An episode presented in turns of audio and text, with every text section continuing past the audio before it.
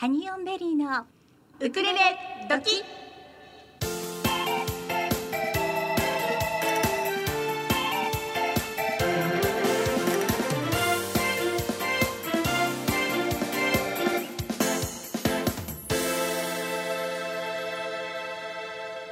皆さんこんにちは。ハニオンベリーのゆりです。かなです毎週火曜日16時から18時はハニオンベリーのウクレレ時2時間生放送でお楽しみいただきたいと思います。はい。はい、えー、桜咲きましたね。咲きましたね。ね。咲き始めましたうん咲き始ねめましたね、はい。なんかあの日はええ。桜の開花宣言もあるわ、はい。雪は降るわで。そうなんですすごいですね。雪ね神奈川の方雪結構降りましたよね。そうそうそう横浜のあたりにいたんですけど、ええはい。すごい大雪で。ちょっとびっくり。でもそのねやっぱり三寒四温ではい。寒くなって暖かく暖かくなるとねね桜も咲くぞっていう感じで。準備万端かしら、はい。だと思います。そんなわけで3月17日、ははい。い、今日のメニューをお願いしはい。ます。、今日のメニューは、えーゲストをお招きしてのギフトボックス。そしてスカイナウ。そしてラジオウクレレレッスン。第4回目です今日が。はい、4回目。はい。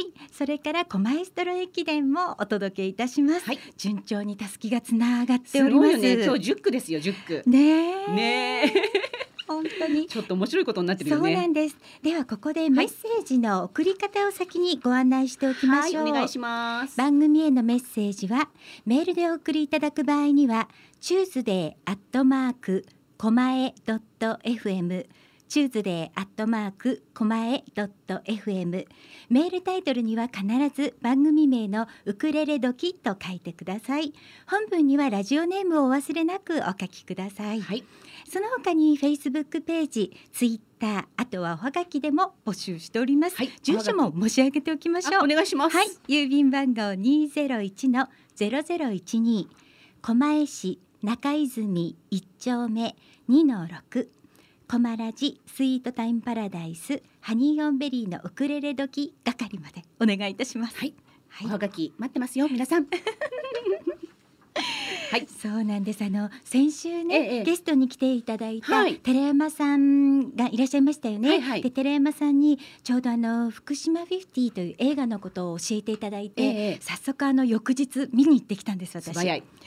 それでいやあのーやっぱり震災の日っていうのは、はい、私たち東京にいて、まあ、テレビは見られてましたけど、ええそこから1日2日3日と知らないことがたくさんあって、うんそれが映画の中にはかなりリアルに表現されているんですね。はい。なのでぜひ皆さんに見ていただきたい映画だなと思いましたうん。やはりあの当日、まあ数日間ですよね。はいあの現地は本当に何も電気もなければガスもなく、ね。テレビもなければラジオもの聞こえてかうん聞こえてこないという中だったと思うので、ね。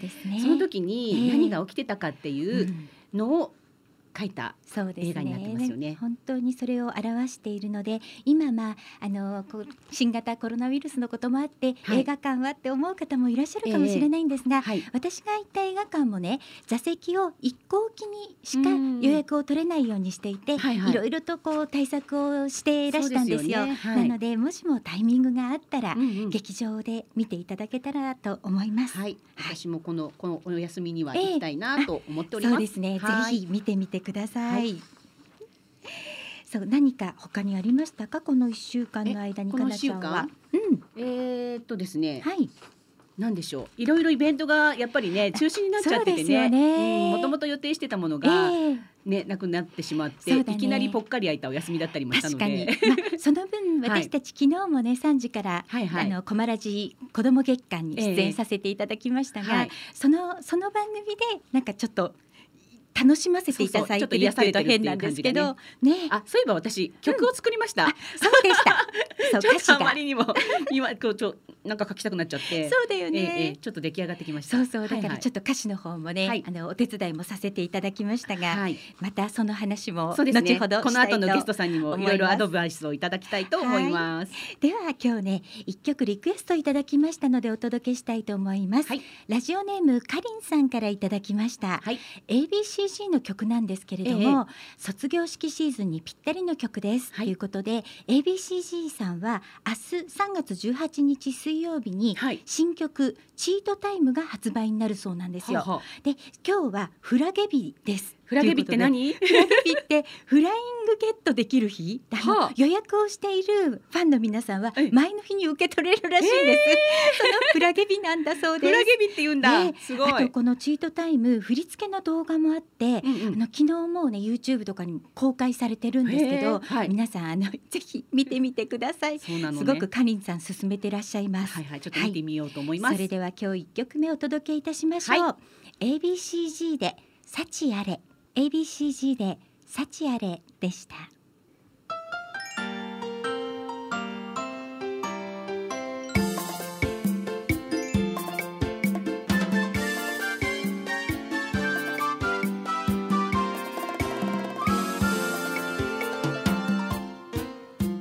ハニオンベリーのギフトボックス。このコーナーではハニベリの2人が今あなたに伝えたいことをゲストをお迎えしてお届けいたします本日のゲストは吉崎聡さんです吉崎聡さんは千葉県松戸市の出身で歌で元気に笑顔の絆をモットーに活動をされています吉崎さんこんにちはこんにちは。こんにちは。ようこそコマラジようこそコマへ。ラジへよろしくお願いします。今日はありがとうございます。いやこちらこそありがとうございます。はい吉崎さん狛江にはいらしたことありますか、初めて来ましたね。はい。下下北を越えるのがなかなか長かったので、あ、そうなんですね。はい、すあららごくあのドキドキしながら こんこんなところなんだなと思いながら。はい。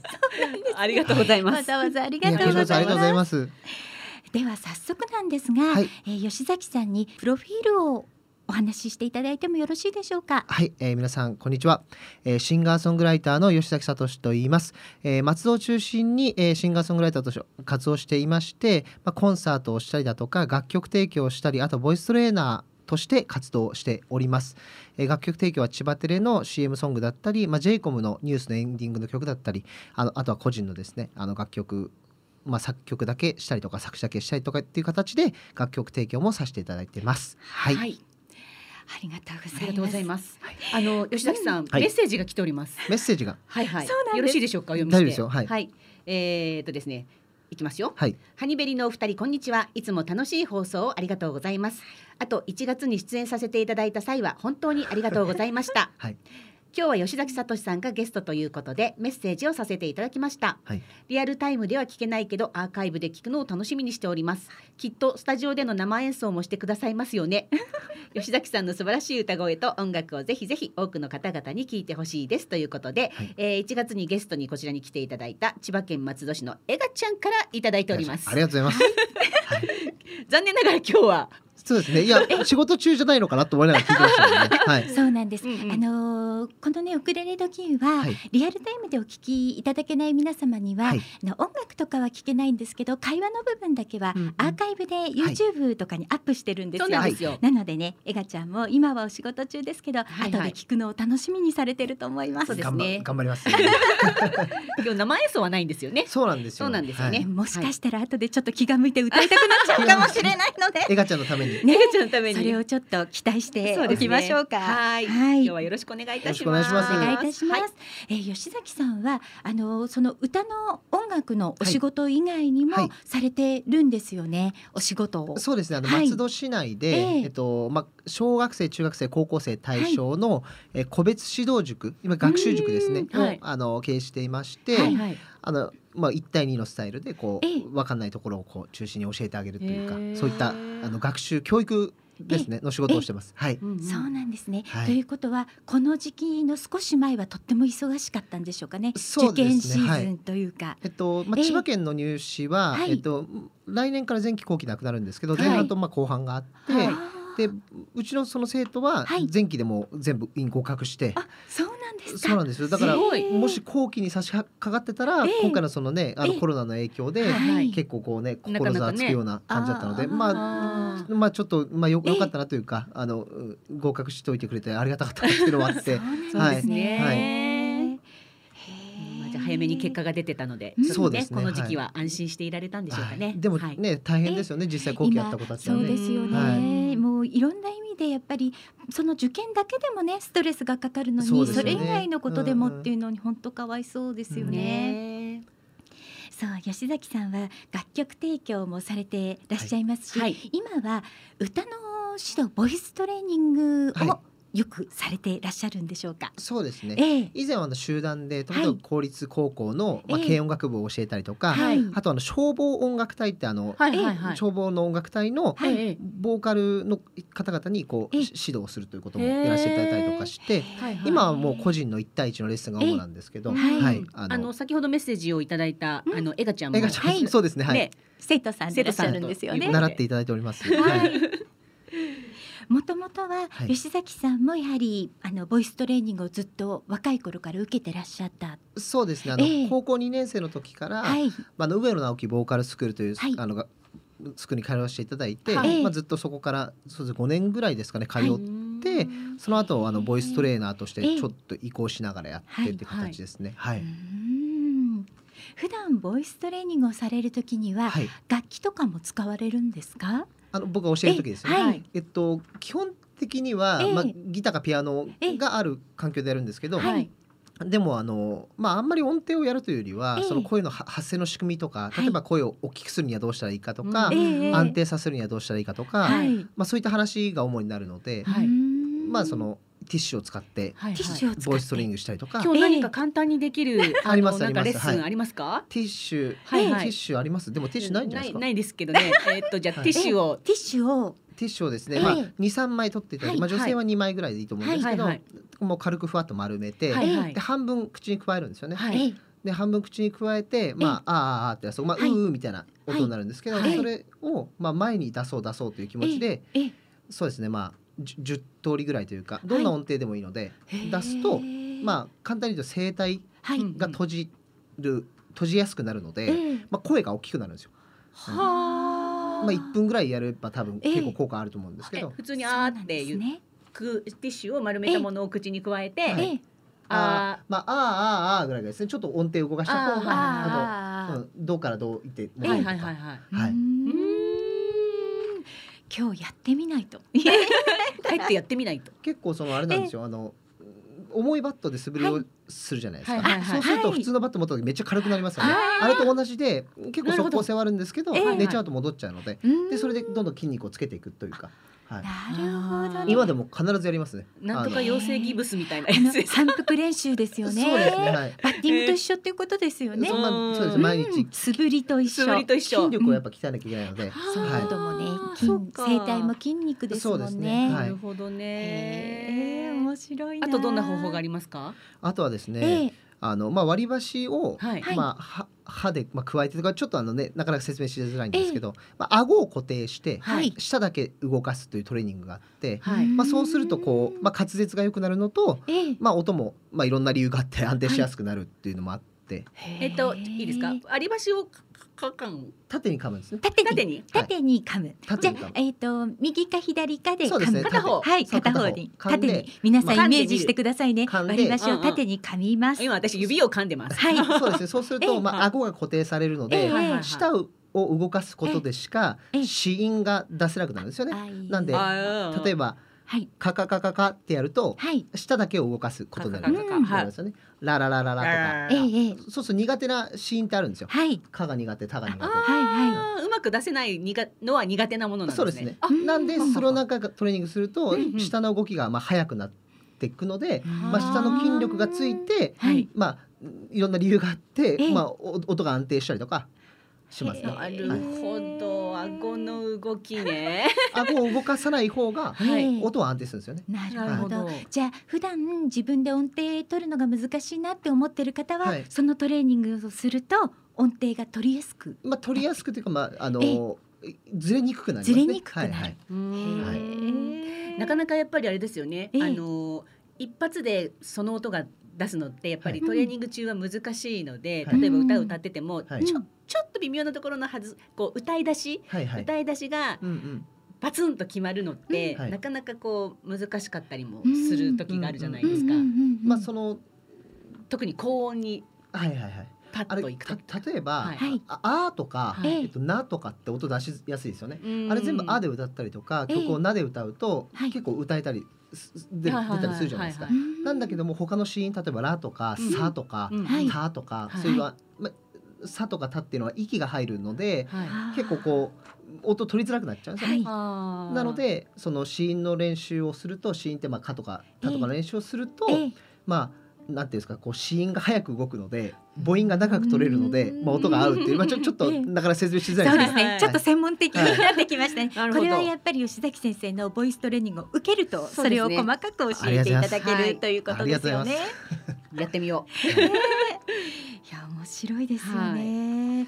そういえばあの吉崎さんははい。このコマラジはい。でご縁のある方がいらっしゃるということでしたよね。はい、僕もちょっとびっくりしたんですけど、はいえっと毎週金曜日のええ。6時からですう。ね、はい。はい。まゆたま音楽向上委員会をええ。されているまゆたまはい。のメンバーと知り合いで、はい。はい。はい。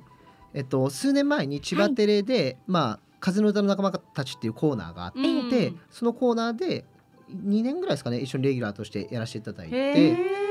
ーあの森のホール21って松戸はい。にコンサートホールがあるんですけど、はい。ええそこであのソロコンサートした時もあのゲストサポートもしていただいて、あそうなんですか。あの、ええ坪井さんっていうもうドラムもめちゃくちゃうまいですし、はい。玉美さんっていうねピアノ、もうとんでもなくうまいですよね。ええで真由子さんもええ高音がすごく綺麗で歌唱力もあるし、はいなかなかね、ええあれだけ実力派が揃ったユニットってないので、あそうなんですうね。ん羨ましいですね。僕はうん一人ぼっちで活動してる、そうなんですか？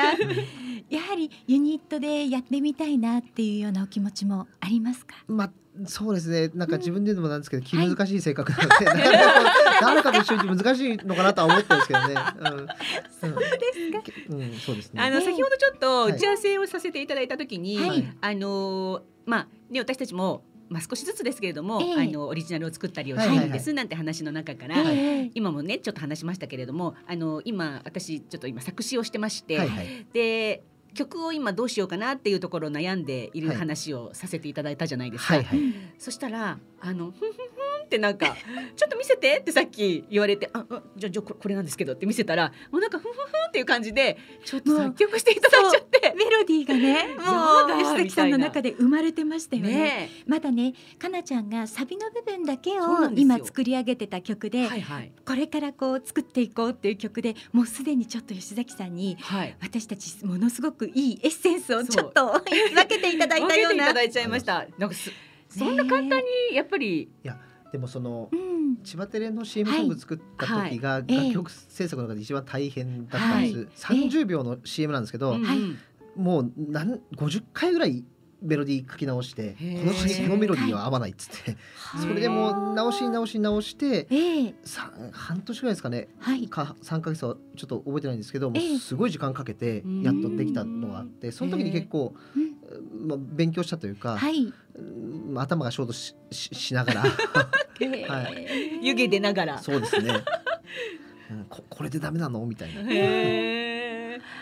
でもそういうのがあって、やっぱりたくさんやっぱり引き出しがあるんですよね。そうだね思います。あの私がちょっとサビの部分だけ決まってたので、うん。ええちょっと歌ってみてって言って鼻歌で歌ったのをもうすぐ、ということはこういうこういう展開で音を持ってきたいよねっていうのをうん。瞬時にアドバイスいただいて。でもその例えばそのアーティストの方もそうですし、はい。はいまあ、NPO 法人の楽曲を作らせていただいたりとかええ。あとはそのなんて介護施設のテーマソングを作らせていただいたんですけど、はい。あの僕のモットーが結構そのメロディーは分かりやすく、はい。で歌詞も伝わりやすくっていうのがモットーなので、あんまりこう複雑なメロディーとかええ。詩にしないで、ええ。パッと聞いてパッと伝わるようなでみんなが口ずさめるようなっていうのを目指しているので、はい。そういうのでまあよく言えばすぐ出てきて覚えやすいし、ええ。まあ悪く言えばあワワンパターンというかね、はいはい。なんでそこら辺をどうアレンジしていくかっていうのをうん。こう考えながら、はい、すごい勉強になりました。本。と当っても短時間でしたけど。ねえ、はいはい、じゃああのコマラジのジングルもちょっと作っていただけますか？さっき素敵なコマラジあったですよそうなんです。ねいいですよね、は、はい。い素敵なジングルたくさんあるんですよ。ぜひぜひ。では早速なんですが、はい。吉崎さんのね作られた曲を一曲おはい。聴きいただきたいと思いおます。願いします。えっ、と曲名はありがとうという曲なんですが、はい。これもそのまゆたまさんがレコーディングの時にも、そうですね、ええ。あのまあ、鎌ヶ谷にあはい。る和楽さんという介護施設さんの、ええ。まあ、あの5周年記念の、はい。まあ、ものとして楽曲提供させていただいたんですけど、ええ。まあ、そこで、まあ、レコーディングするときに、まあ、はい。女性の声も欲しいということで、ええ。まゆこさんにコーラスをしていただきました。はい。そうでしたか、ではお聞きいただきたいと思います。吉崎聡さんでありがとう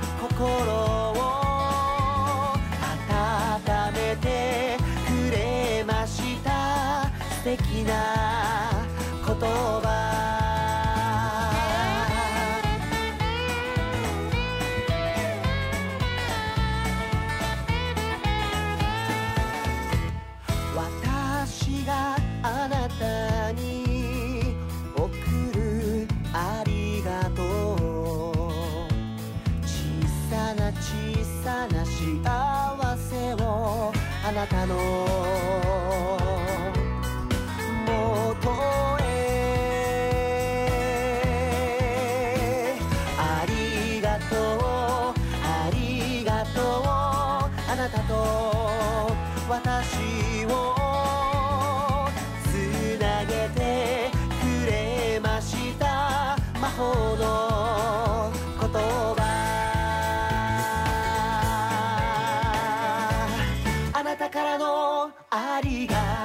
は何よりも嬉しくて。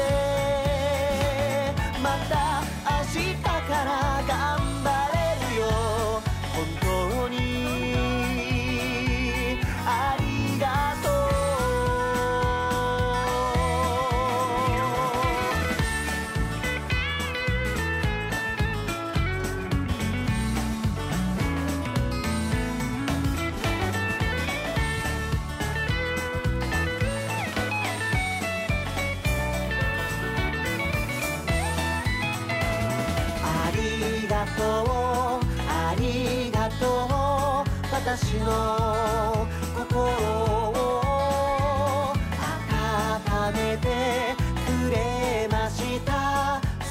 素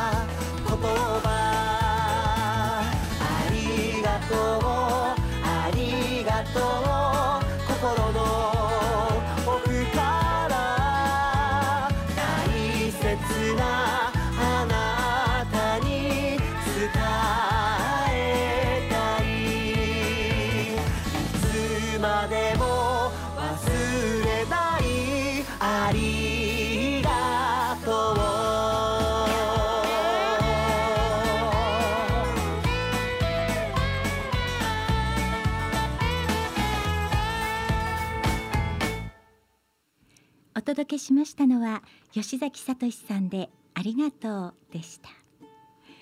いやーいいですね。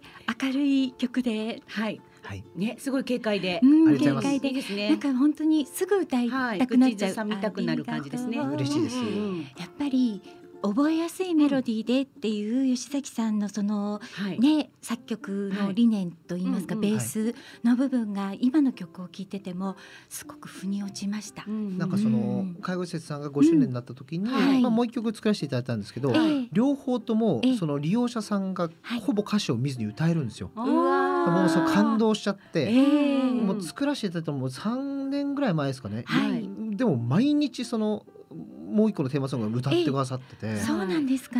嬉しいですよねね。嬉しいですね。うん。もうそれでこそのテーマソングですよやっぱそうですね。ね。やっぱ使っていただきたいですよね、うんいっぱいね、みん。なが口ずさめるのがね、ははい。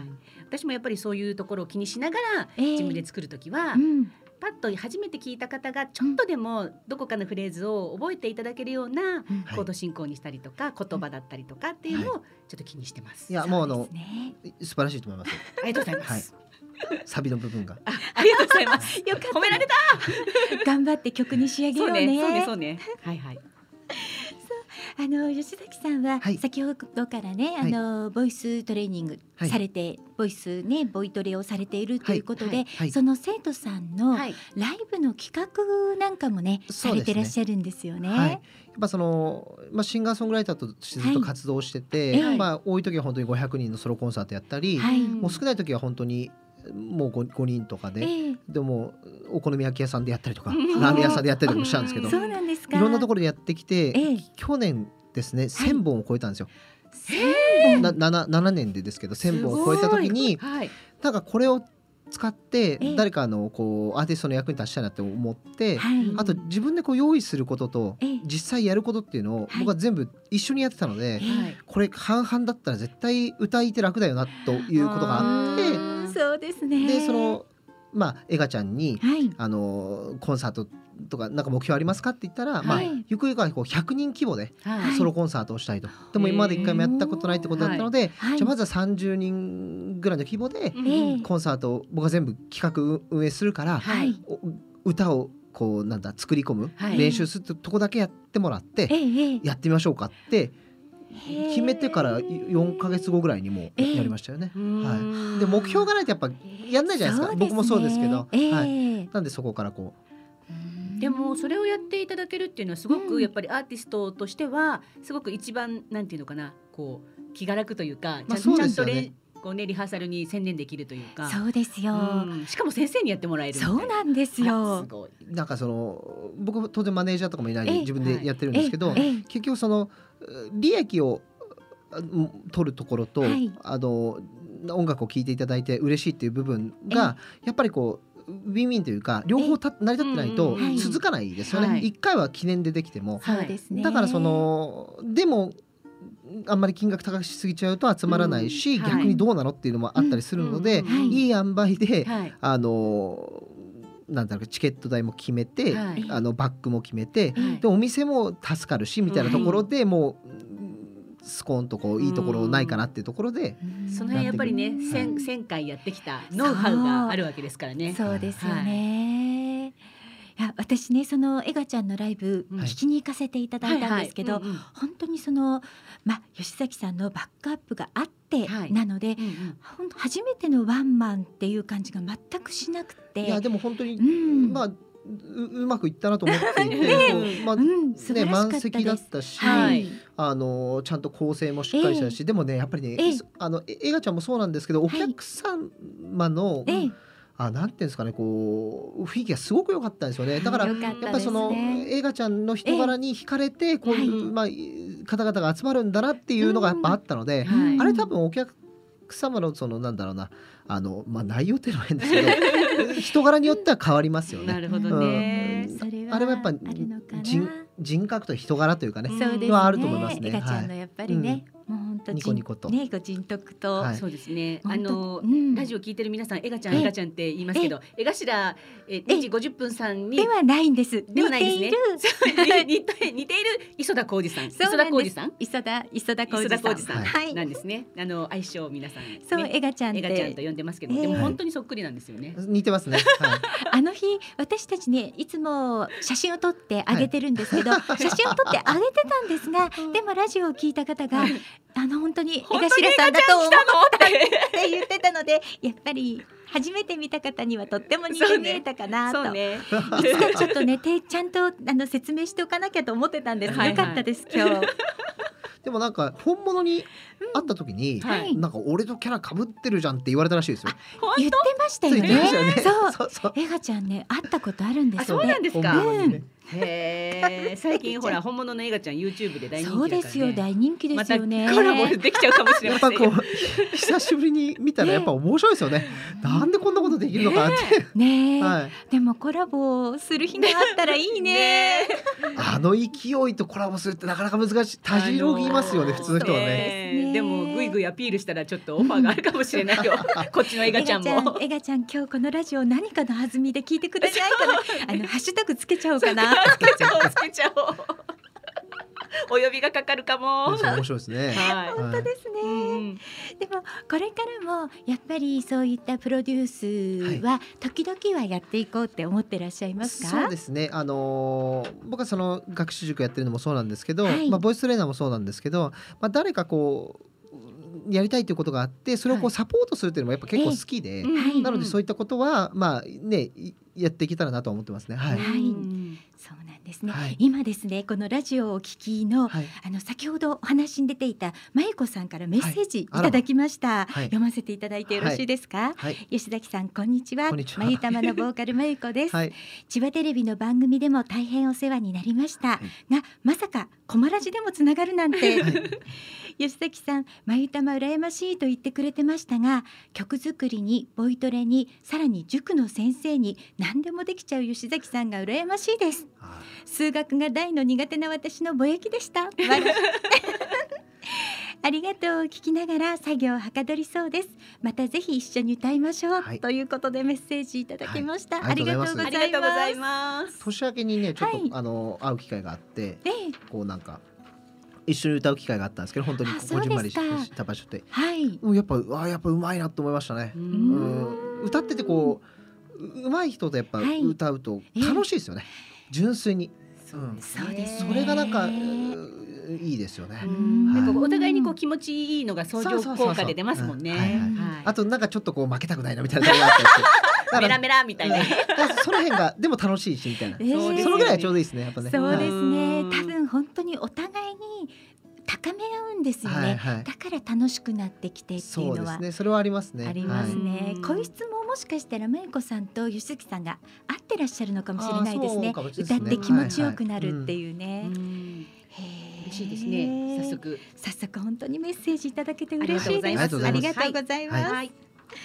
やー。さあ先ほどねちょっとお話に出ていた、そのプロデュース業というのも、はい。ただまあ私たちもねライブの企画なんかをする時があるんですが、はい。やっぱりライブ当日を迎えるまでの準備がなかなか大変ですよね。はいはい。あのうん。昔そのはい。CM、ハングリーカップヌードルって CM あるじゃないですか、はい。あれを作られた方はいともう今亡くなられたんですけど、ええ。にアドバイスいただいたことがあって、はい。やっぱりその企画を打つ時に、はい。やっぱそのワクワク自分がしないとダメだっていう。ううん。ん。うん。企画ありきでやるんじゃなくて、うん。何かやろうと思ったらそれをイメージして、ワクワクするなって思ったら、はい。まあ一個ゴーサインで、うんで必ずそうやっていく中ではい。ぶつかる意見をこうぶつかることがあるんですけど、はい。ええクオリティを高くしようもっともっといいものにしようっていう気持ちでぶつかり合えばはい。必ずまとまっていくっていうことを言ってくださってて、うんうん。あなるほどなと思ったんですよね。うん。なるほどはな。い、なるほどなと思います。そうですよね。はい。なのでそのもっとこう喜んでもらうには、はい。で途中でこうなんか採採算なんてもうきっと全然取れなくなってくるんですけど、はい。でもよりいいものよりいいものをってこだわっていくええ。その過程ではい。やっぱりこう自分の、ずまあ、財産というかね、うん。あのきっと残るものがで生まれてくるし当日のこう、まあ、感動というか、ええ。ああやっと終わったっていうのもね、ありますしうん。やっぱ嬉しいですよね。よかったよって言ってもらえると。はい、そうですよねね。でもやっぱりね、ドキそのドキドキが大切ですよね。そうですね。自分が楽しめないとね、はい。はい。何でもそうですけどね。うん。そうですね。私たちもね、あの去年の9月に、はい。あの日比谷野音で、はいはいはい。えーイベントをやったんですけれどヤも、オンヤオンエカモンそうですはいそうですその時も本当にその通りで、ええもうすごく短い期間でいろんなことを決めなくてはならなかったんですが、うん。まあそれがまたこう良かったというか、うんうんうん。あの時間がないだけにこうす何かをやっぱりこここですぐ生み出さないといけないっていうその熱量が、みんながガツッとなって結構ねやっぱりねいいものができました最終的には。ありますよね。やっぱりそのなんかこうコツコツ積み上げていくっっていうのももちろん大事なんですけど、ええ。やっぱ一個目標決めてガッと動くみたいな部分が、うんやっぱその音楽とか芸術やられてる方ってあると思うんですようんね。そうですよね。もうパーッと勢いでというかね、それこそ熱量がはい。高まってっていう。まあやりながらっていう部分はねすごくたくさんあったんですけれども、もうやりながらこういろんなアイデアをこう積み重ね積み重ねってやってったうちにすごいいいものがああ、そ本当に。クオリティ高いものがはい生まれてきた。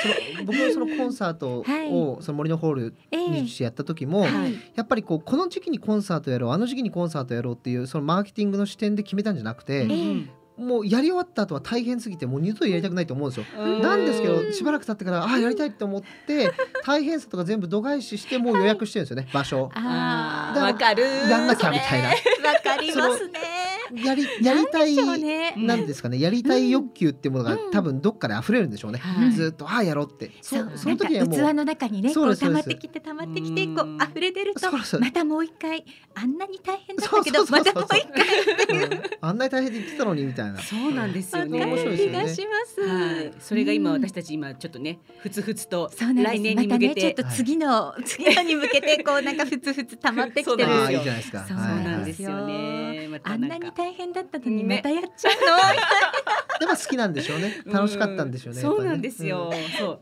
私たちが一番輝いてたあのさえっとその日の当日のエンディング。もうエンディング。あの八百屋家紋のテーマソングがあったんですが、それをみんなで大合唱したんですよ。はい。で普段は私たちウクレレとかギターとかで弾いてるんですけど、はい。たまたまその日ご出演いただいたはい。八六さんというバンドがいらっしあのバンドの方のドラムスの方とリズム隊がいたんリズム隊ベースの方が残ってくださって、入れてくださったんですね、リズムを。はい。そしたらもものうめちゃくすごいちゃ良くて。うんもう音楽が好きなんだとそう伝わりますね。わかりますわかります。うん。もうねすごい輝いてるんです私たち。YouTube 見てください。でもやっぱりそのなんか一つ楽器とか、まあ、コーラスもそうだし、ええはい。加われるっていうのが音楽の素晴らしいところですよね。はい。そうなんですよ。全然知らなくても、うん。まあ、コードがあったりリズムがあったりすればはい。パッと入れるっていうのが楽しいところですね。はい。うんもう本当にそうなんです。だからなんか、ねあの一瞬で、うんその数ヶ月間がもうチャラになりましたよね。素晴らしい。うん、本当に本当にあの、エンディングが良かったね良かったですね。うんうんうん。はい、そんな話を思い出しました。今はねそうやって動画も残ってるので、うんうん。まああの後々も見られるからいいですね。うんね、本当本当はい。なのでね、また新しいことに向けてはい。スタートしておりますので、はい何かアドバイスなどいただけたらね、ね。今後嬉しいです。そうですね。なんかあっという間に時間が経ってしまって。はい。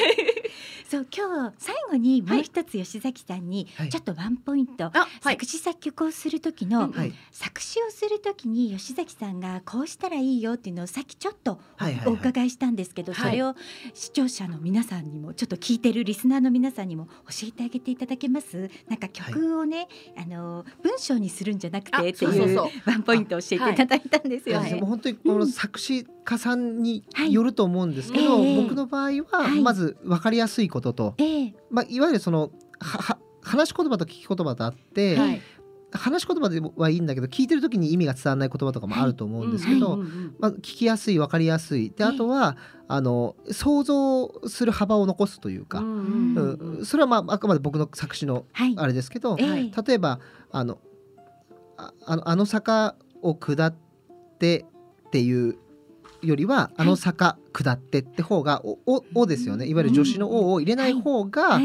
なんかこう自分の中でこうちょっと解釈する幅が広がるような気がして、そういうことには気をつけてますね。文章になっちゃうと「文の」とか「お」とかが入っちゃうと、しはい。言葉を縛っていくことになっちゃうんで、うん。世界が狭くなっちゃう気がするんですよね。そうなんですよね。うん。文字数もすごく多くなっちゃうのでそのリなんていうんですかこうふなんていうんですかリズムに入れきれなくなっちゃうというか。ええそうですね。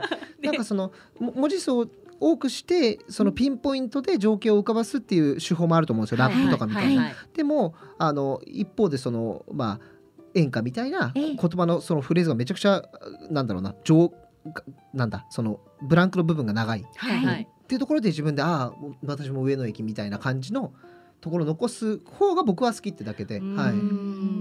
うん。でもすごく私いいこと聞いたなと思いました。ねえ。やっぱりねこう書いてるとうん。すごい長くなっちゃうんですよね。説明になってきちゃうっていうか。そうなんですよそうなんですよ、うん。なってきちゃうので、うん。そこをここ削っていけばいいんだっていうのをね、うんあのさっきお伺いしたので、はいあでもそれをなくなったとしても全然意味は通るし、そうなんですよ。だからうん。一番言いたいことは残しておいて、はいうん。いやでもここの下り本当はなくても意味通じるんじゃないかなってうん思い切ってこう消していくっていう作業はすごい必要かなと思いますね。はい、ねえ勉強になりました。はい。本当にありがとうございますした。はい。いろいろとはい。教えていただきましたね。ははい。い、えー本日のギギフトボックスのゲストは吉崎聡さんでした。ありがとうございまありがとうございました。ありがとうございました。それでは吉崎さんの曲でリスタートをお聞きいただきたいと思います。本日はありがとうございました。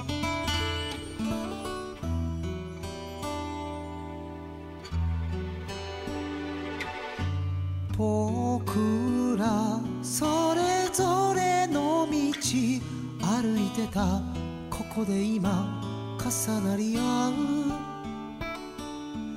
何か見つけるために手探りで迷いながら来たけれど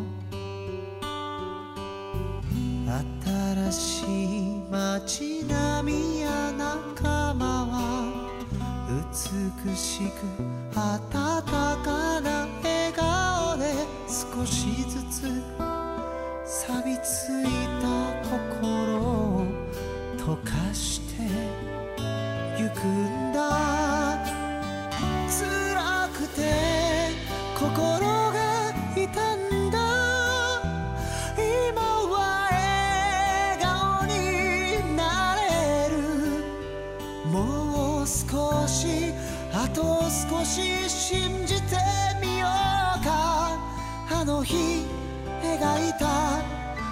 偽りのない本当の夢の続きを。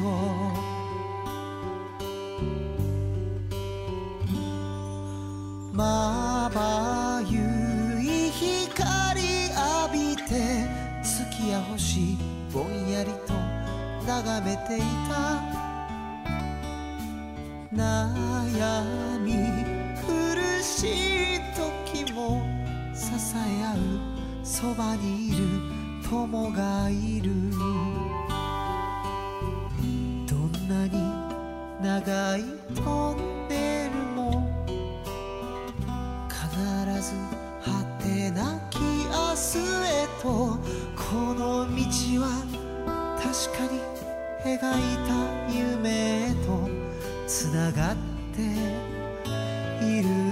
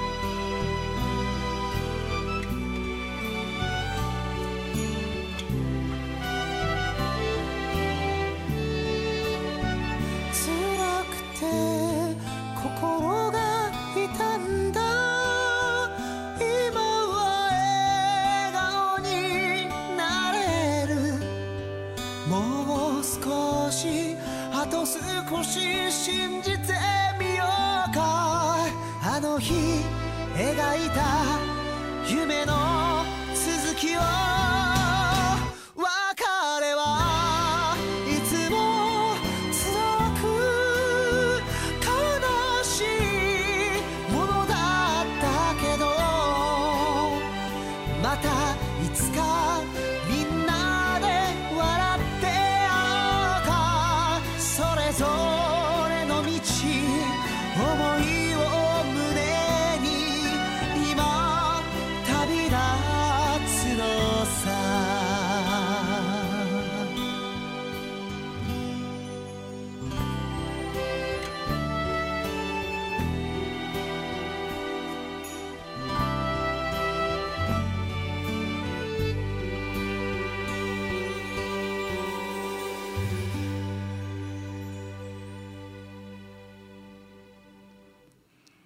届けしましたのは吉崎聡さんでリスタートでした。素敵な声でした。ねえ素敵なはい声ですね。と今日はね、はいはい。あの私たちの去年12月24日の放送の時に、ええイラストレーターの吉,、えー吉澤美由紀さんに来ていただきましたが、はいはい。その日に私たちいただきますプロジェクトの話をしそうなんんてたでですすよよね。ね。はい。でミラコラキッズと進次郎さんで作ったいただきますの歌この歌のお話をしていたら、はいみゆきさんがイラストでなんか協力したいなって言ってくださってそうなんですよ。その協力したいなというのを本当に実現してくださっていまして今みゆきさんね毎週私たちの放送の前にこう一枚絵を描き上げて、はいインスタとかブログとかにねアップしてくれてるそうんです。なんです。皆様すごはいい可愛いのが出来上がってきてますよ。そうなんですよちょうど一週間前には、はいあの線画だったんですよね。うん、そうなんです。そうなんです。それにこの一週間の間であの色をつけてくださいました、はいはい着色してくださってこれ後でリンクも貼っておきますが見ていただくとわかるんですけどまあ吉澤美由紀さんといえばもう猫ちゃんのイラス。トで。はい。ね、もうテテーマというかね本当に皆さんご存知なんですけども「いただきます」の歌のその一枚のイラストの中にもちゃんと猫ちゃんが。登場して可愛いんですよね。これ今。調理してる場面と、うん。あとえっ、とご飯を食べてる場面とあるんですけれども、そうですね。そこにねいつものみゆきさんの猫ちゃんが。はいちらっとちらっと覗いております。登場しています。はいこ。のいただきますの歌っていうのは今食べてるお食事がはい。どこからどうやってその食材が来てうんうん。運んでくれる人がいて、はい。ね お料理をしてくれる人がいて、そして今この食卓に上がってきているんだよっていうのを歌ってる曲なんですけどそうなんですよね。それをでこの、うん。うん。えっ、とミラコラキッズっていうのは、あの関西の方のえっ、と子供起業家というんですかね。はい。あの子供の子供向けの起業セミナーみたいのがありまして、そ,、はい。こでいろいろこうなんか会議があってね、ええ。ミーティングがあって。うん。でその中の女の子の一人が「あのいただきます」ってすごくいい言葉なんだけれども、ええあのこの言葉を使った歌を作りたいんだけどっていうところから始まった、そうなんです。はいプロジェクトなんですよね。えはい。でその話をねあの私たちコマラジのパーソナリティ仲間の方にお話ししたら今週金曜日にそうなんです。ね、はいあ。のかけてくださるっていうお話でしたえっ、ね。と光月さんのね、はいあのコーナーで、えええっ、と給食のインタビューをしているコーナーで、うんえっ、とかけてくださるということなので、そうですねはい、楽しみにしています。皆さんぜひね聞いてみてください。はいこれから毎週あのみゆきさんがイラストを描いてくださったら。はい。やっぱり放送の中でちょっとずつ今日はこんな絵がこんな風になりましたよってご紹介していけたらと思っています。はい。はい、みゆきさん本当にありがとうございます。それではねリクエスト曲をいただいているので、はいはい。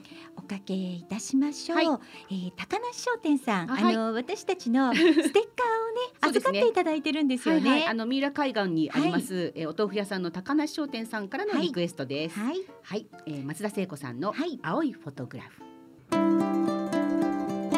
ハニーオンベリーのウクレレドキ。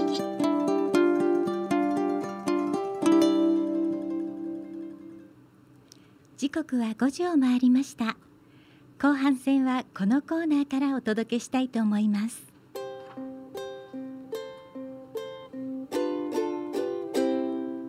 スカイナウ今どんな空？ウクレレでつながった全国のお友達に電話をつないで出演してもらうコーナーです。さあ今日は愛知県にお電話をつないでおります。はい、愛知県のハイジちゃん。アロあハららこんにちはこんにちは。ゆりちゃん、かなちゃん、こんにちは。こんにちは今日はありがとうございますよろしくお願いしまそ。よろしくお願いします。はい今日愛知県東海市はどんなお天気でしょうか、うん、青空いっぱいです。うん雲も少しありますけど、はい、とっても気持ちのいい空ですよ。えーもう暖かいですか？はい。えっ、とね、今日はちょっと寒いです。そうなんですね。でうん、でもとってもいいお天気。はい、はい。ありがとうございます。今日はご出演いただきまして、いえいえ。でもなんかちょっと待ちに待ってたじ。感じです。そうなんですだい。ぶ前からオファーしてますと。してましたね。なかなか平日のねね夕方ってご出演いただくの難しいんですけど、やっと待ってましたよ。はいちゃん。じゃあハイジちゃんえ早速なんですが、はい。自己紹介をお願いします。はい。はい。えっ、とですね、ウクレレの出会いが、えー、2016年はい。に、あの、ウクレレと出会いましてね。で、子育てが一段落して、はい。で、何か趣味を見つけたいなと思って、あの、ウクレレを始めました。はい。はいで、あの、あ、そうだ、住んでいるところがね、え？愛知県の東海市というところです。あの、鉄とランの、あの、有名な町なんですけど、トマトも有名で。うん。そう、カゴメっていう会社があって、あ、そうなんですね。はいね、そうです、そうですう。んトマトで有名な、はい。はい、あのところに住んでいます。はいすいません、順番がねこう緊張してると。大丈夫です。あ実はね、あのハイジちゃんが出演するっていうことで、メッセージをいただいてるのでご紹介してもいいですか？はい、はいお願いします。はい、ラジオネーム八王子のくりちゃんからいただきました。はい、ハイジちゃん、ラジオ出演応援してます。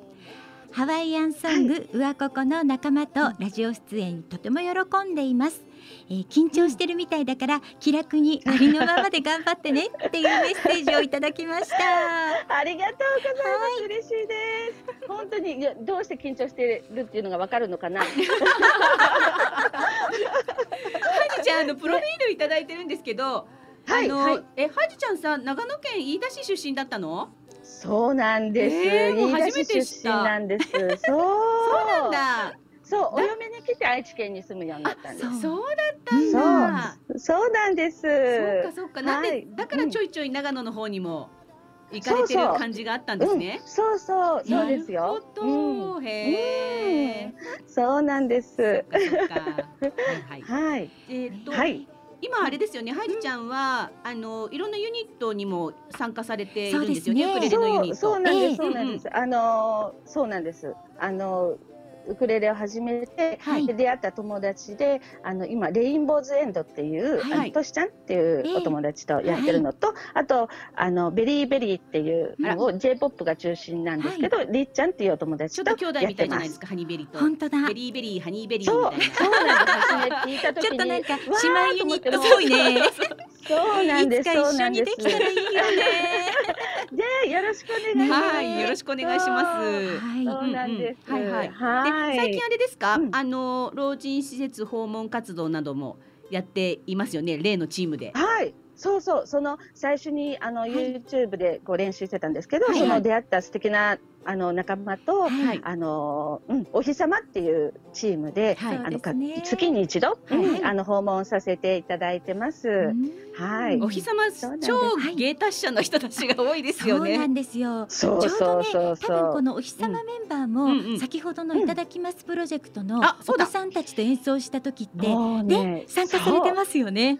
知ってますよ。そうですよねそうなんですにハモってました。そうですよね。そうそうそうそう。なんかいろいろ一緒に活動させてもな。らってそうなんです。そうなんです。そうなんです。ねそうなんです。うん。私今回ハイジちゃんが出てくださるっていうことで、うんうんはいいろんなところにこうハイジちゃん出ますよって書きながら、はい。歌姫ハイジちゃんラジオ出演っていうのをすごく書いてたんですけど今日はね生で歌っていただくわけではないんですが、はい。ハイジちゃんが歌ってくれたものを、あの皆さんにお聞きいただこうと思うんです。これがまた素晴らしいんだけど。素晴らしいいやいやいやいや本。当素晴らしいねです。えーありがとうございます。ねではそれを皆さんにお届けしたいと思います。はい。今日はねお忙しいところ、あの電話でのご出演 本当にありがとうございまハイジちした。ゃんありがとうございました。ましたまたあの名古屋遊びに行きますので。あ、ぜひ来てください。お待ちしてます。はいはい。ありがとうございます。ありがとうございます。ありがとうございました。それではハイジちゃんが歌っているフラガール虹を大地に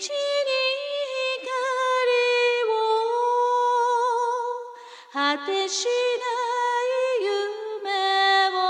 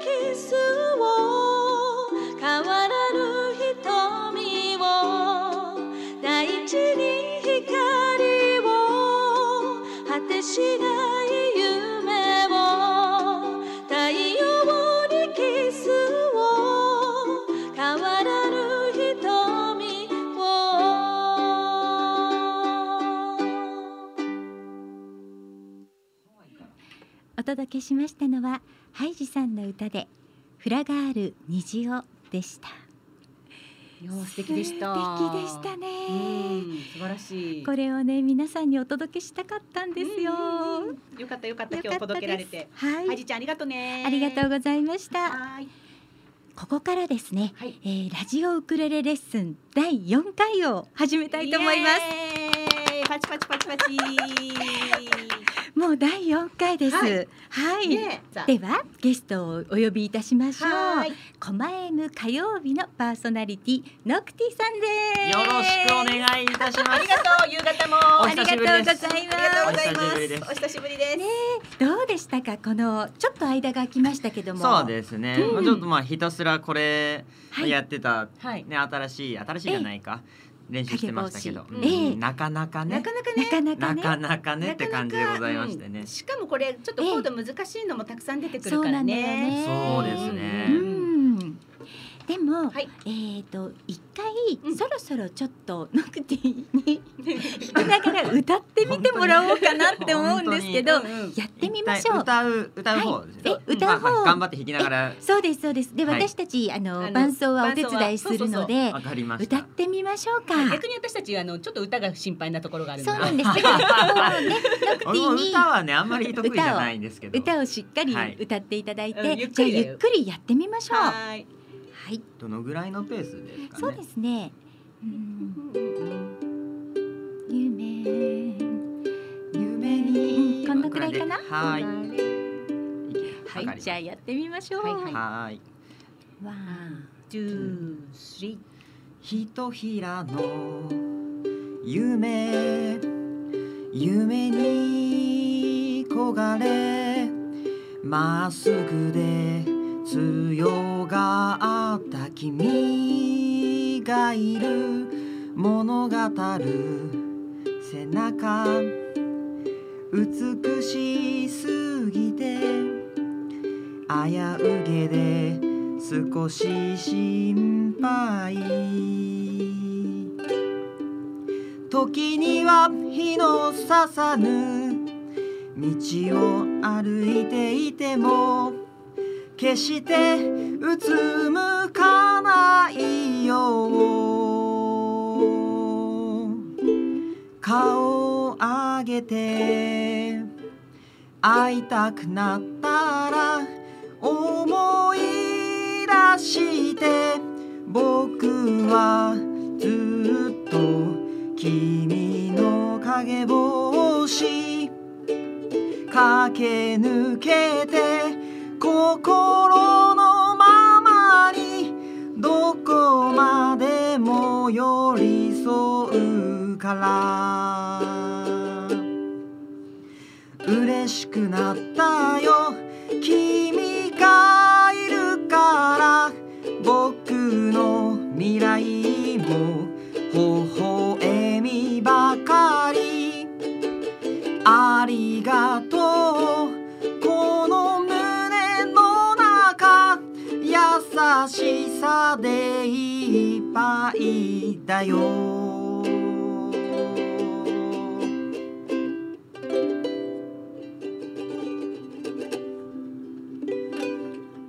よ素晴らしい。ありがとうございます。素晴らし全然弾いてなかった俺。歌ってしかいなかったいいやいやいや。歌いいですちょっねとここのユニット作るこのユニット三人で。私たち聞くから。あ本当ですか。いいわ。いいですね。緊張したマイクの前で歌うなんて初めてだった。本当？ですか？いやいや歌とかね。いつの間にかマイク乗ってたとかはありますけど。ちゃんと歌ったの初めて。いいですね。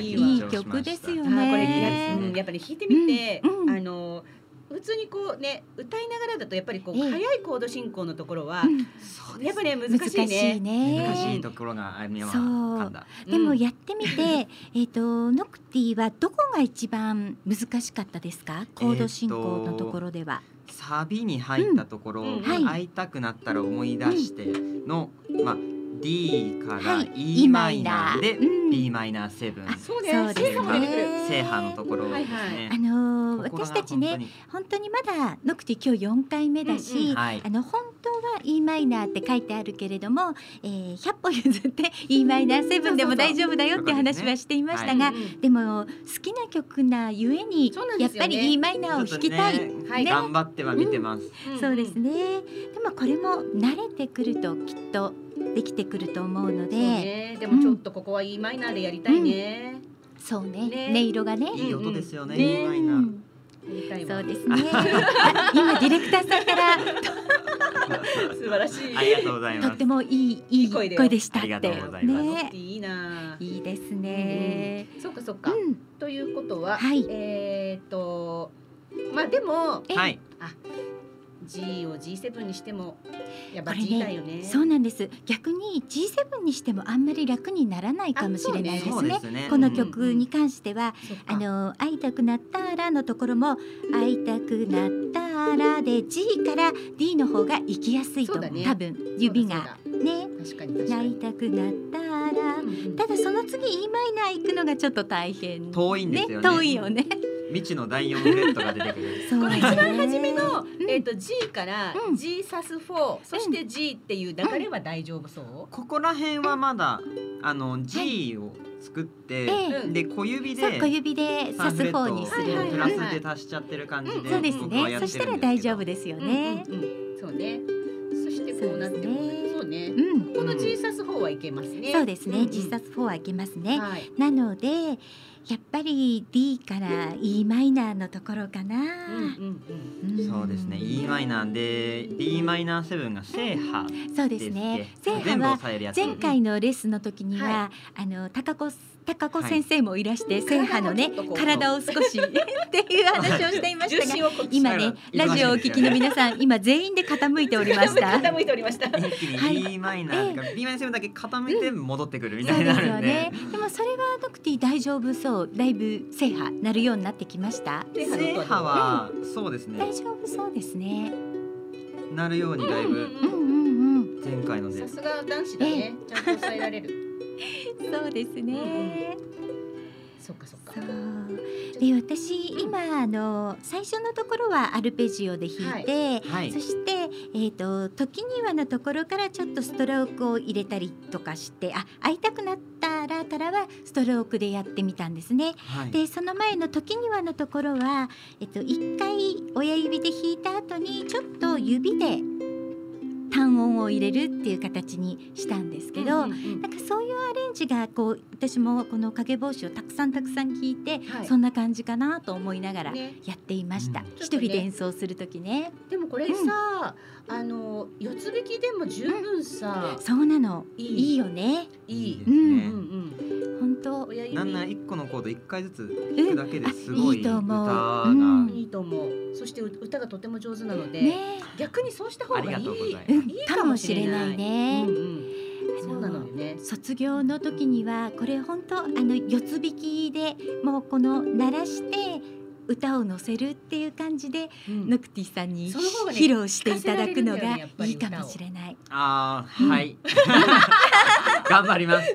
で今ちゃんと歌ったら手が全然動かなかったのを実感して。本当？あの本当鼻歌ぐらいに歌いながらだとまだ家ではできてますけど、うん。ちゃんと歌いながらってやっぱ意識がいかなくなりますね。そうなんですそうよなんですよ。うん。そうなんですよ。あの意識がウクレレに行っちゃうのね。うん。それで歌に気持ちが入らなくなる。入らない。だから歌に気持ちを入れようとするとウクレレにちょっと気持ちが入らない。全然入らなかった。そうなんだよね。最初はそうなんだよね。最初はそうなの。でもやっぱりうん。そこを一個のハードルをちょっとこう超えてるのはこのこの歌の歌詞とかうん。いろんなものをちゃんともう知ってるじゃない？はいはい。ええだからすごくいいんだよね。これ全く知らない歌だと本当にわかんないから。ああ、そうですすね。それは本当にどっちもどっちもわかんなくなっちゃうんですうんねなんですうん。なのでやっぱり最初に練練習するのは大好きな曲、そうそう。もう歌は100%こう、うん。頭の中に自分の体に入っていて、うんうんそれに伴奏をつけるっていうのがいいですね。そう染みついてる曲がやっぱり一番です。うん。さあさじゃあここからねはい。ちょっと影帽子を置いておきまして、しで、今日は一つチャレンジをしたいと思うんですが。そうなんです、はい。ちょっと私たちもドキドキです。そうなんです。あそうなんですあのはい。銀杏ウクレレバンドさんという方たちが、今ですねこの世の中がちょっと混乱している今だからこそ音楽で楽しい気持ちになろうよっていうことで、うんインスタグラムを中心に企画をされているんです。そう。なんですよ。はい。それが日曜日よりの死者を弾き語って、はい。世界をほんの少しだけハッピーにしようっていう企画なんですよ。イエーイ。ということでね。いいですね。せっかく生放送でやってしまおう。そうなんです。今や今やっちゃおうって。今やっちゃおうと思うんですけどでもこれね今日私たち一度も合わせていませんじゃあちょっと待ってそうなんだあのじゃあ、はいこのままどこか遠くで一つ一つそうですね。一人ずつ行きましょうかうんうん。うんえっうんとこえーのままで私が言ったらうん。どそしてこか遠くあ僕でが順番に。連れてワンフレーズくれないかってこうこうコードで回していく。君こそはさあウクレレをお持ちの皆様ぜひラジオの向こう側で一緒に歌いましょう。僕このジャカジャカができない。あ大丈夫大丈夫大丈夫です。ジャカジャカ頑張ってやるから。はい。じゃああのなんならちょっとこっちでもいいよ。うん。あシャカシャカしていただいても大丈夫。うん途中から分かんなくなっちゃう分かったよ。分かった。じゃあ皆さんすいません。リハーサルもなくて、えー、銀杏ウクレレバンドさんの企画に乗ってすいません乗りやってやりましょう。はい、はい行きましょう。 One, two, threeこのまま。どこか遠く。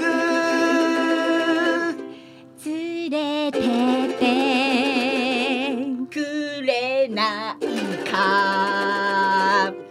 君は君こそは日曜日よりの使者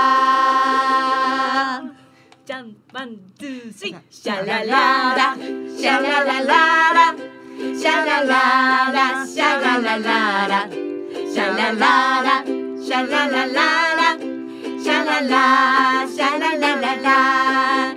このままどこか遠く連れてってくれないか君は君こそは日曜日よりの死者例えば世界中が土砂降りの雨だろうとゲラゲラ笑える日曜日よりの死者昨日の夜に飲んだグラスに飛び込んで浮き輪を浮かべた日曜日よりの死者適当な嘘をついてその場を切り抜けて。頑張れ。誰一人傷つけない日曜日よりの死者流れ星がたどり着いたのは悲しみが沈む西の空。シャラララシャララララシャラララ。ララララシャラララシャララララシャララシャララララ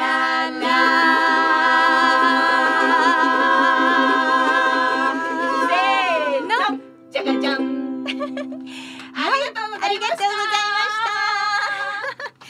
さあ、できたかな？できたかな。ハッピー感伝わったかハなッピー感だけ伝わったと思う。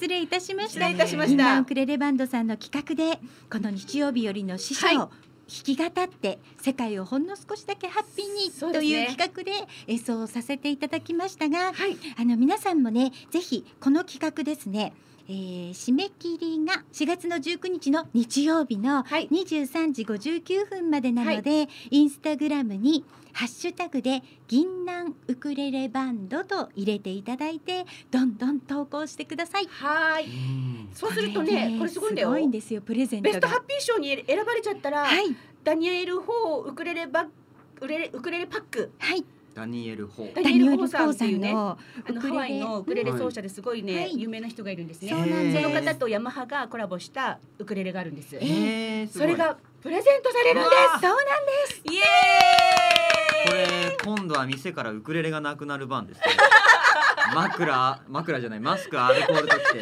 今度ウクレレがね そうよ。なくなっちゃうかかもしれないそうよそうよ。あのベストハッピー賞取る気満々なので私たち。そうなんです。そう。そしたらこれね取りましょうあのノクティにプレゼントプするから。レゼントしたいと思ってます。うんはい本当よ。本当よマジ。じゃあ今使ってる僕のウクレレ視聴者プレゼントになりますねロケット鉛筆方式で。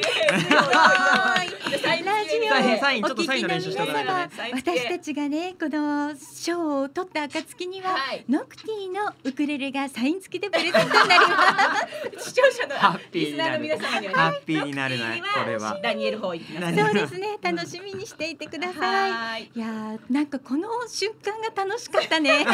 もう銀杏かなりクレレちゃんすごいさん楽ありがとうございました。こんな素敵な企画をしていただいて。何のなんか打ち合わせも全くなかったけどね。はい。これがいいのかもしれない一。番ハッピーだったかもしれないですね、うんこれがね本当に楽しかった。楽しかった。ワクワク感いっぱい。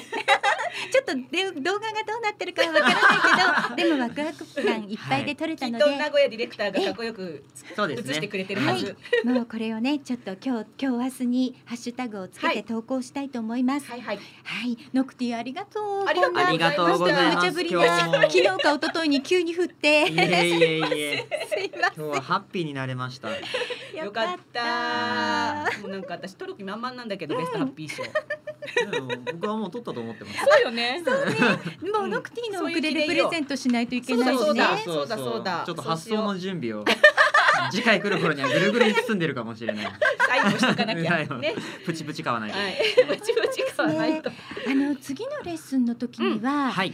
えっ、と影帽子こう仕上げていきたくてもうそろそろねノクティも卒業が近づいてるなとどうする思うので卒業しちゃう？ねそれとももうちょっとやる？うん。やりたいですどう？よそれは。どうしましょうか？影帽子もねでももうちょっとこれさや時りたいよね。間かかるし違う曲も差し込みつつ、そうですね。やっていく？やっていきましょうよ。またた教本をいただきまして。あそうなんです。今日ねちょっと新しい教本も渡したので、はいはい。ちょっとまたその中から好きな曲をはい探しましょうか。何曲うんうん。探して教えて。はい。えそしたらこれちょっとやってみたいですっていうのがあったら、ね。これとりあえずねちょっとね置いとく寝かせるのもいいっていう話したじゃん。練習しております。す。はい。あのよくウクレレやってる仲間もね言ってることなんですけど、うん。ウクレレ始めたての頃にさあこれ弾きたいと思ってやったけどその時には全然できなかった。それをそのままこのコード譜を23年ほど寝かせて 長いな。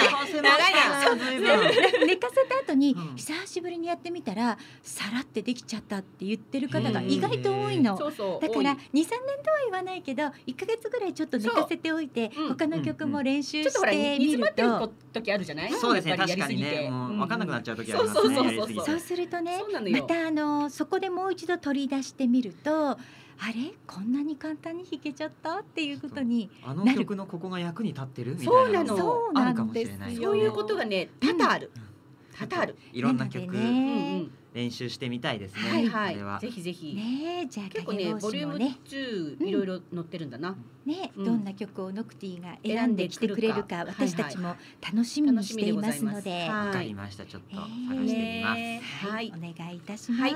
今日は、あの何か今私たちのラジオを聞きながらウクレレ始めてる方がいたらノクティがこうまだ私たちにお言っていないことでここをやると僕すんごいすんなり弾けちゃったんですとかっていう気づきはありましたか？ここのここ1ヶ月ぐらいの間に。僕ですか、うんうんうーんそうですね。でもこの前のからやっぱこう押さえる指とかはええね場所によってうん。同じコードでも違う押さえ方しちゃったりとかそういうことはすごく、うん、考えながらやってますけど、うん。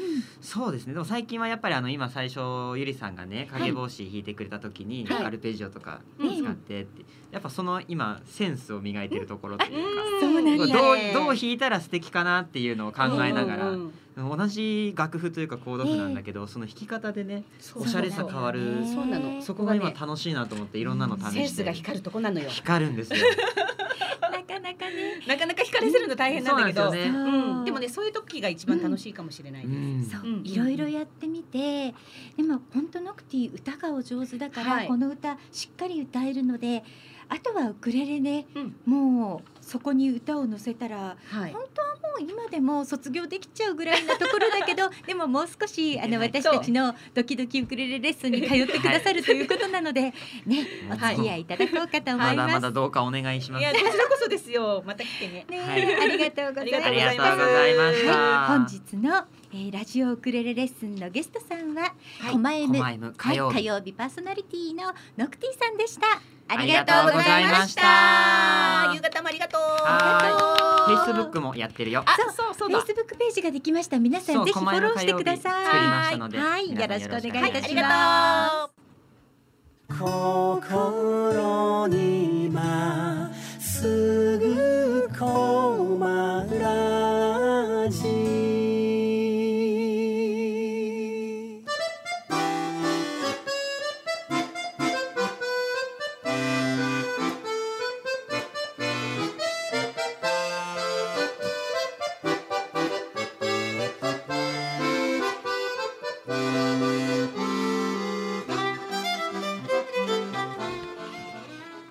刻は5時31分になるところです。それではここで狛江市の天気予報をお知らせいたします。今日は晴れ一時曇りでしたね。雲は広がっていますが雨の心配はありません。昨日強かった北風が南風に変わりました。ただ時々風がね強くって、そうですねちょっと寒さを感じたりもしますよね。うんうんうんはいえー花粉がかなり飛んでいるようです。なので花粉症の皆さんマスクでね対策をしていただきたいと思はいいます、一番辛い時期だと思いますけどね。そうですね。はい頑張りましょう。はい狛江市のお天気をお知らせいたしました。続きまして交通情報をお伝えいたしましょう。はい。現在ですね京王線小田急線ともに平常通り運行しております。はい。大丈夫ですね。はい豊作プロジェクト株式会社様からのお知らせです。ASP.AID ASP.AID はクラシック ASP の保守管理運用設計再構築機能拡張不具合修正などを行います。IIS アクティブサーバーページスのプロフェッショナルがあなたのレガシーシステムを無期限にがっちりサポートいたします。例えばこのシステム配置外で担当者不在。誰もメンテナンスができない。システム開発会社に作ってもらったシステム現在その会社がない。メンテナンスを誰に相談したらよいかわからないシステムがある。ドキュメントすらない。こんな経験はありませんか？そんな方は今すぐ asp.aid で検索。クラウド化やスマホ対策新しいデザインへのリニューアルにも対応可能です。古き資産を最大限に活用いたしましょう。豊作プロジェクト株式会社様からのお知らせでした。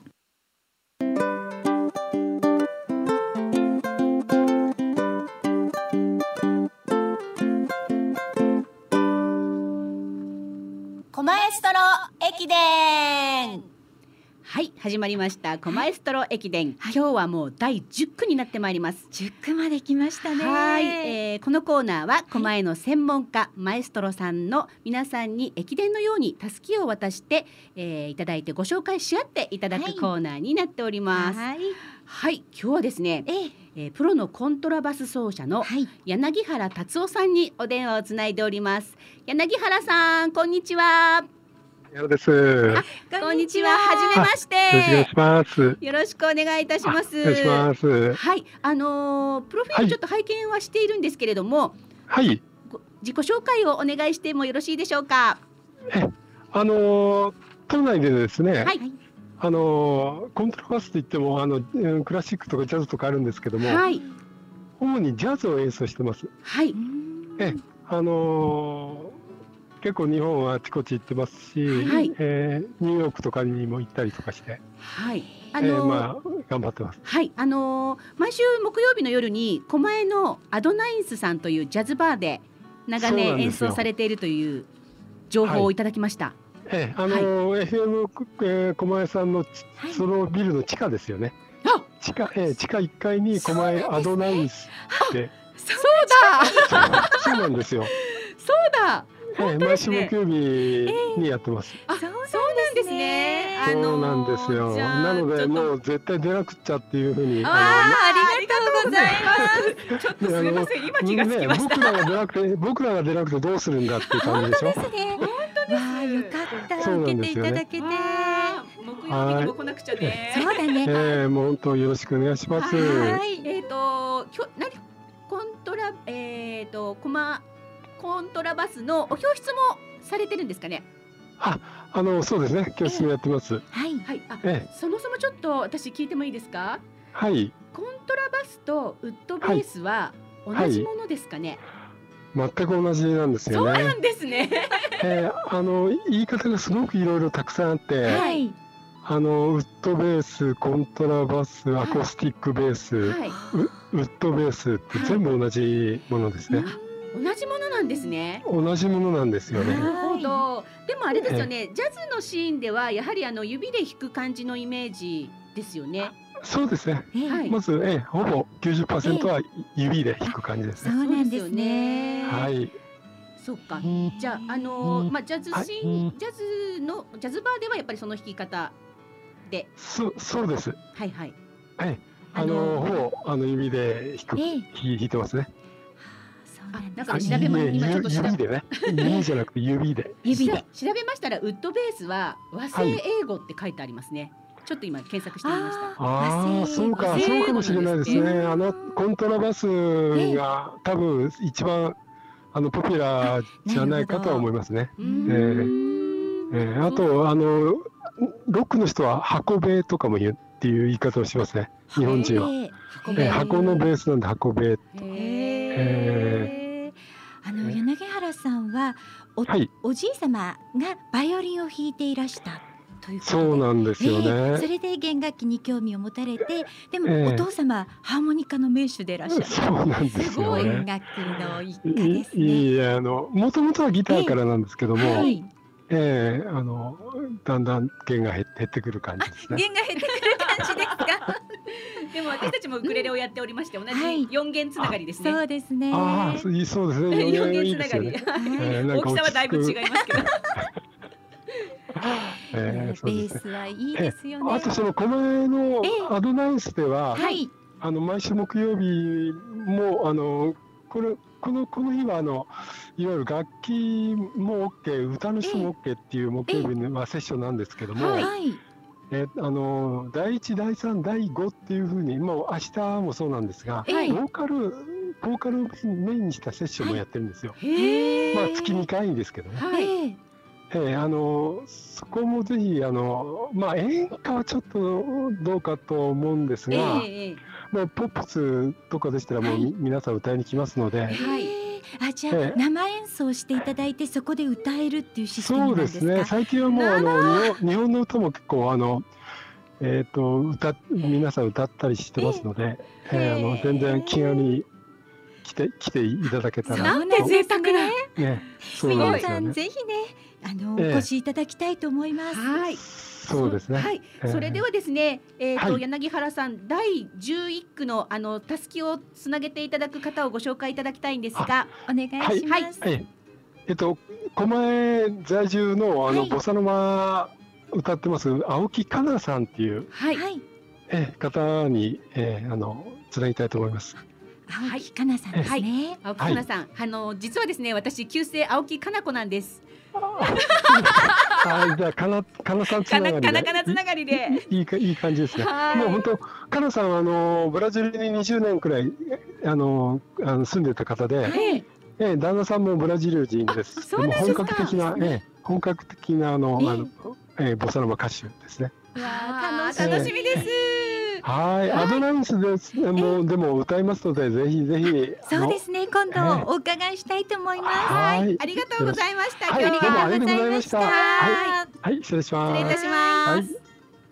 は い私アドナインって聞いたことあるけどちょっと検索はしなかったんで,、でアドナイン聞いたことあるけどなえどこだろうどこだろうと思ってて、ね下だったもかうよかった。本当にご出演ありがとうございました。来週はボサノバ歌手の青木かなさんにたすきをつなげたいと思いはいます。私ではないですよ、はい それでは一曲お届けしましょう。はい先ほどのね銀杏ウクレレバンドさんの曲なんですけれども、はさよならレインです。銀杏ウクレレバンドさんでさよならレインでした。ねありがとうございま素す敵な曲ですね。はねこれ、うんあの銀杏ウクレレバンドさんね、はい先ほどもあのお伝えしましたけれども、はいあの日曜日の使者のねそうです。はいプロジェクトを今組んでいただいてまはいすので、、皆さんぜひはい。応募してください。はい。あでもライバルが増えちゃう。あどうしよう。ダメだウクレレゲットしないと。そう昨日なんですけれども、はい。私たちあのコマラジ子ども月間の担当させていただいて帰りにねコマエストロ駅伝に出演していただいた公用車さんにお邪魔したんですよね。はいそうなんですよ、うん。はい。そしたら、うん。なんとそこに同じくコマエストロ駅伝にご参加された先日出てくださった政治さんも誠治さんがいらっしゃって。ご挨拶できて、あ よかったですよねかったです。はい。うん素敵さなんねすごい素敵な、お店で、うんお店でした、あのオーナーさんの絵をね、今は飾られていましたが、はいはい。そのギャラリーの壁面をレンタルもされてるんですよ。そすね。そして3月の23日からはい。4月の5日まではキャットリップというイベントが開催されて、はい。津田道夫さんと三香美香さんの2人展なんですって。猫と旅と美味しいものが描かれた絵が飾られるそうなので。ね。これポストカードいただいてきたんですけそれどもう可愛いあの桜の木の下ええでしょうかね、はい。切り株のところに猫ちゃんがお弁当を食べております、そうですね。すごい可愛い。はい。ぜひ皆様足をお運びください。はーい4月の5日までやってますね。はい、そうなんです。はい。それからあの私たち、えー、何週間か前からかはい。ドキドキショッピングドでパーカーをご紹介しておりました。そうなんで。すよ。今治タオルで作った、えーメキシカンパーカーですね。はい。パーカーがですね、はい。あのもともとはい。ウクレレドキッとクーポンコードを入れていただくと、うんうん。3000円の割引ですってお伝えしていたんですが、はい。その後に佐久間さんがなんともう500円負けてあげるって言ってくださったんです。大丈夫でしょうか？ってちょっと心配だったんですけど、いいよって言って、うん。あの今月いっぱいねっていうことで、はい。さらに500円オフ。になっております。はい。はい。えーとですね、ええ。1万6800円なんです、はい。定価は。はい。でそこからどんどんどんどん割引がされましされまして、ええ。ーとまあ、佐久間タオルさんの年度末のね、そうなんです。割引もありまして、はい。3月いっぱいええ。3月31日までに、はい。えーお買い求めいただく場合ですね、えーなんとなんと1万6800円が1万1300円になります、お得。めちゃめちゃ可愛いんですよねこれね。可愛いんですよ。うん。あのー私たちのフェイスブックページに写真なども載っておりますので、えーご確認いただければと思うんですが、はい。えっ、とね。今治タオルで、ええ。えっ、とボディの部分は紺色はい。と、あと、えーベージュえで二色。二色ですね二色展開で、で、えー、とフードが逆パターンですね。そうですね。のボディにはベージュのフードがついてるような形のものなので、ええはい、とっても着心地がよく、ねはい、今私たちは。治タオルでなおかつストレッチ素材なのでそうなんですよ。もうねそのままパジャマにしてしまうとものすごく気持ちいいって佐久間さんおっしゃっていました。そうですね。私はそれをやってみたいと思います。ね購入して。ビームスのねちょっとね、デザイナーさんとお話をしながら作ったというねねえーパーカーですのでねかっこいいんです。かっこいいです。はい、お電話でもえっ、と申し込みができるようなので佐久間タオルさんお電話番号をお伝えしておきます。はいお願いします、ゼロ四四九五五三一四八。い。もう一度繰り返します。はい。ゼロ四四九五五三一四八です。えっ、と佐久間タオルさんのウェブからももちろん申し込みができるので、はい。えーその時はクーポンコードのところにカタカナでウクレレドキと書いていただければ、はい。えートータル金額で、えー割引をさせていただきますので、です。ぜひぜひ今がチャンスです。はい。はい、あの私たちのハニベリのブログからもリンクを貼っておきますので、はい。ぜひ皆様ご覧になってください、はい、ではイベントのご紹介をしましょうか、はい、お願いします。あの3月の20日道草キッズさんの発表会は残念ながら9月に延期になったんですが、ええ。それでもやっぱり何かしたいねっていうことでうん。キャナさんが準備をされていまして、はい、3月の20日の13時から YouTube でライブ配信をされるそうです、あ、いいですね。うんうん。なのでねこちらの方ぜひご覧いただけたらと思います。はい、はい、キャナさんあれですよね。私たちゲストにお呼びしてますはい、よね。4月に来ていただく予はい、定です、楽しみにしております。はい。そして3月の21日はレレチャリがあります。はい、レチャリです。はい、ハンサムハンジさんがね企画をしていらっしゃるはい。チャリティーイベントなんですが、ウクレレチャリティーなんですよね。ウクレレ。そうですそうです。はい。あこれねレレチャリはあの自転車なんですけどね。自転車も絡んでるんです。あ、そうなのね。もともとハンジさんはは自転車にあ楽器を積んであの東日本大震災の後に東北に行かれていたんですけれども、それも絡めて絡めてなんですが絡めて絡めてレレチャリなのね。はい、そうなんです。はいはい。チャージは1000円で、はい。えーそれはすべてあのー東北地方のお子様たちにウクレレを寄付するために使われます。はい。なのでオープンマイクぜひ皆様にご参加いただきたいと思います。はい、現在通算513本のウクレレを東北の子どもたちに届けているそうなので、ね。はい、で今回が一応ファイナルかなという形になっているので、はい、ぜひ皆様お集まりいただきたいと思います。すごい人数になるんじゃないでしょうか。そう入りきれないかもしれないと思うんですが、ねえはい。私たちも行ってしまおうと今考えております。はい、あと3月の22日は、はい。カモンレーベル企画、はい。J-POP のカバーアルバムですね、はい。こちらの企画のライブでの説明会を行います、はい、私たちが。皆様ぜひはいご覧ください、4時からね、はい。えーライブ配信させていただきます。はい。私たちハニーベリーと、えー、川上二郎さん、はい。ご説明にいらしていただくということなので、そうですね。はいあと3月の23日はまたあのコマラジ子ども月間、ハニベリが担当しますので、はい川柳メッセージ募集しております。そうですね。先生へのメッセージもね募集しております。そうですね。はい、3月の29日こちらホロホロカフェさんでデイジードブユキさんのライブがあります。はい、こちらはホロホロカフェさんの方にお申し込みいただきたいと思います。はい、ホロホロカフェさんの5周年企画なんですそう。なんですよね。ウクレレの展示もね、あ、あの、ねクラフ。ターさんたちのビルダーさんたちのウクレレ展示もあるようですので、はいとっても楽しい会場になっているんではないかと思います。はい、お問い合わせはホロホロカフェさんにお願いします。お願いします。あと4月なんですが、このイベントはもしかしたらあの延期になるかもしれないんですけど、うんうんうん。4月の12日、はい。ドコモショップ木場店で、えーウクレレの体験レッスンがございます、はい。こちら無料の体験レッスンで私たちハニベリの2人が先生役をさせていただきます。前回大人気だったのでね、はい。そうなんです。はい。今回もぜひやりたいですけどね。ねできるかどうかね。はい、お問い合わせは、えー、ドコモショップさん、木場店さんですね。そうですね、はい。お願いいたしますちょっと先になりますが、はい。5月30日茅場町の三五堂で芝姉のわがままライブがあります、はい、こちらは芝姉とみかりんさんもみじちゃんが参加されます。はい、はい、それと6月の12日、はい。えー UBB バンド、はい。えー秋田社長のね、はい UBB バンドの。ライブもございます、はい、こちらはヒットスタジオ東京で行います。はい、これも楽しそうですね。はい。この時期にはなんとかなってるといいですね。そうですね。はい。今日もデイジー・ドブユキさんのレレハッピーデーの音楽に合わせまして今週お誕生日の皆さんにお祝いをお届けしたいと思います。3月17日今日ですね。ひなちゃん。ひなちゃん、お誕生日おめでとうございます。そしてミッチーさん。おめでとうございま。ます。浜森英子さん。おめでとうございます。おめでとうございます。3月の18日。ノエルさん、はいおめでとうございます3月の19日、えー、姉妹康之さん。おめでとうございます。それから森山純純一さん、はい、おめでとうございます。そして安藤さん、はい、おめでとうございます。3月の20日、えー、中橋一郎くん、はいお誕生日おめでとうございます。それからみこちゃん、はいお誕生日おめでとうございます。3月の21日浜田義明さん、はいおめでとうございます。そしてピアニストの大平健人さんはい、おめでとうおございます。めでとうございます。3月の22日、はい。みーさん、はい、お誕生日おめでとうございます。